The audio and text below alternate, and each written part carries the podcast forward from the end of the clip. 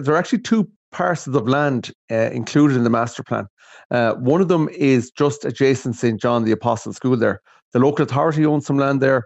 Some of the land is still in private ownership there. Uh, and the other part of the, the plan is uh, in the Millers Lane area. Uh, the, the, the consultancy firm are also looking at that. So that's where the two parcels are.